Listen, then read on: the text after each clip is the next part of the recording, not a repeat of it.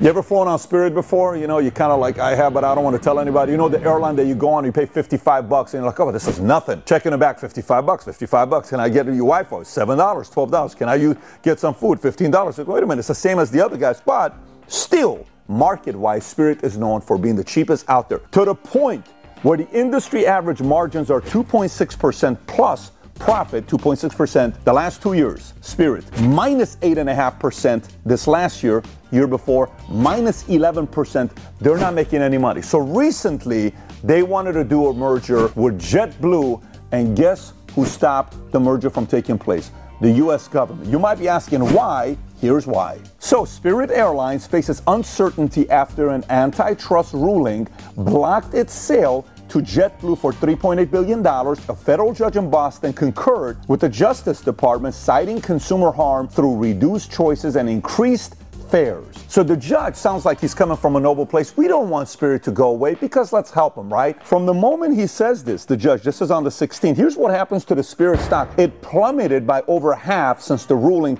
prompting consideration of debt refinancing. Its shares closed Thursday at $5.70, down more than 60% from the previous week. And, and, by the way, they have a loan due in September of 2025. This is a $1.1 billion loan at 8%, which, by the way, this whole thing that corporate debt corporate debt. Corporate debt is coming out. So they were going to buy them for $3.8 billion. You know what Spirit's market cap is today, give or take? $680 million. You know what they were worth November of 2014? Over $6 billion.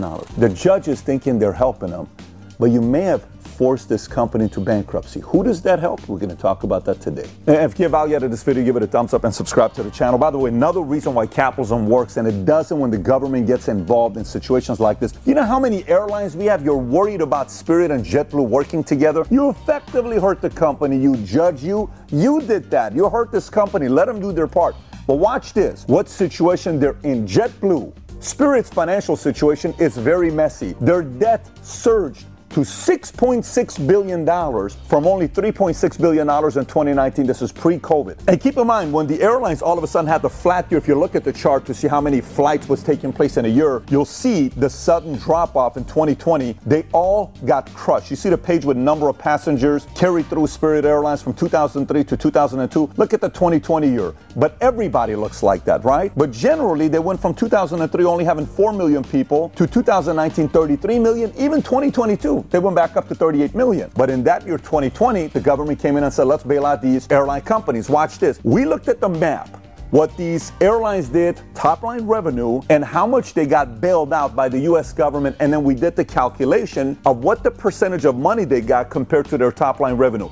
Here's what it looked like. At the top, Southwest Airlines got roughly 13%. So, for example, if Southwest Airlines top line revenue is give or take 23, 24 billion dollars, Southwest Airlines got roughly 3.3 billion dollars from the US government, give or take 13%, right? You see how we did the formula? Then second place is American Airlines 12%. Then third place is JetBlue, also 12%, tied with American Airlines. Delta got 10%, but guess how much Spirit got when they were bailing out all these airline companies? Ready? Only 6.4%. So meaning. They could have got another $150 million, but they didn't get it. So only save the too big to fail, let Spirit go out of business, while closely to 40 million people use Spirit every single year. I remember not having money and leaning on airlines like this, and it's necessary for low and middle income families to go visit their families. But the government is potentially causing a company like Spirit that we all make fun of and we've all secretly used or currently use to go away as an option for you as the consumer. Now, let me continue. They recently reduced their debt by selling and leasing back 25 of their jets for $465 million.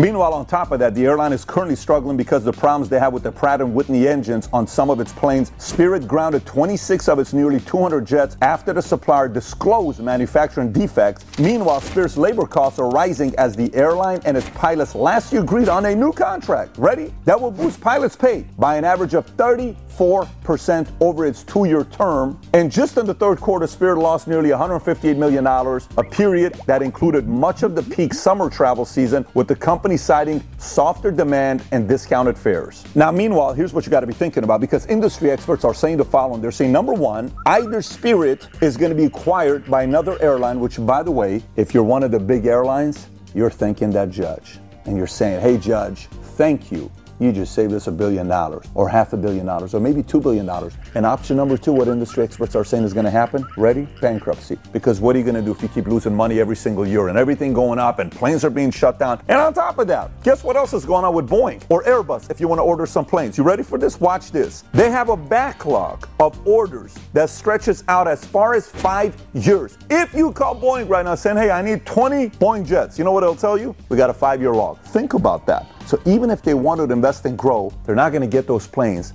for nearly five years. Why should you care about this? Because you know how you and I win? The more competition there is, the better it is for you and I. Starbucks, Coffee Bean, you go to 7 Eleven, maybe you go to the donut place, whatever it's called, maybe you go to this other place. You have options. So they got to compete to have the best coffee for you. Cars, you got options. You got a lot of things that are options. But notice with banks, the bigger guys are gradually buying the smaller guys. We're getting fewer and fewer banks. Notice also when it comes down to these military contractors, used to be 50 something. Now you're really dealing with five of them that you're buying stuff from. And watch what's going on with airlines. This is from 1995 to today. In 1995, you had 85 carriers you were dealing with, with 11 being major carriers. But look what's increasing and look what's decreasing. Other air carriers have decreased from 85 to 44, but notice the major air carriers have increased from 11 to 19. Why? Because the 11 are buying up everybody else, and the other guys that used to be 85 down to 44, they're going out of business because with the help of great lobbyists, fantastic, right? These lobbyists you hire, and guess what? you want to do with lobbyists. Not that any of these guys would ever do something like this. I'm sure this industry is full with many noble people, but you help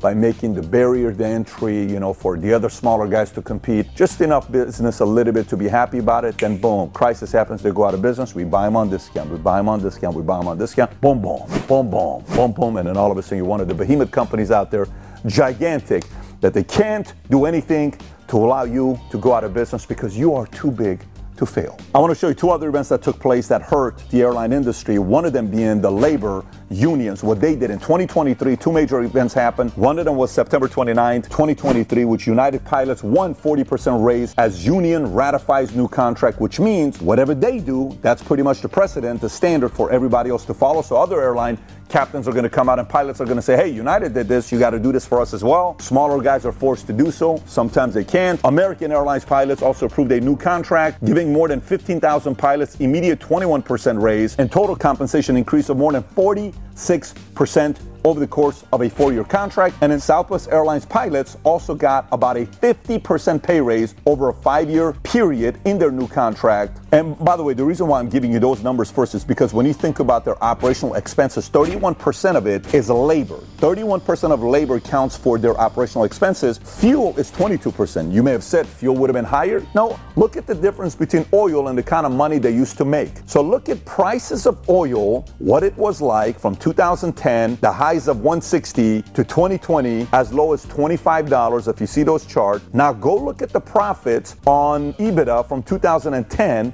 to 2020 and focus mainly on purple because purple is North America. You see how North America in 2015, they're making margins of 15%, EBIT of 15%, 2016, roughly 13%, 27, they're making money, right? 2019 is still good. Then watch what happens 2020 post COVID, drop, okay? minus 30% for North America. 2021 drop, 2022 back up, 2023 slightly back up at around 2.6%, but not for companies like Spirit. They haven't had a chance to recover from what happened during the pandemic and the oil prices constantly changing. Now, now here's what drives a lot of people nuts. You know, there are the PPP loans, they give them roughly $25 billion to all these airline companies. During the time, 400,000 people were fired, but at the same time, what did they do with 90% of the money that was given to them?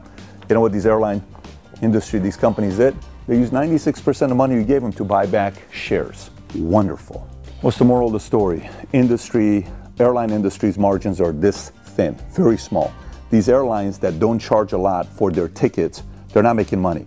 You want these businesses to stay in business. Every time I go to Barnes & Noble to buy $1,000 worth of stuff at Barnes & Noble and I ask the cashier, he sees me every time and he knows what question I'm going to ask. How are your numbers looking? Are you guys making money? Why? Because I want Barnes & Noble to stay in business. You probably want Spirit to stay in business. But to do so, they're going to have to increase their prices a little bit. And the US government's got to kind of stay out of the way because what monopoly law here?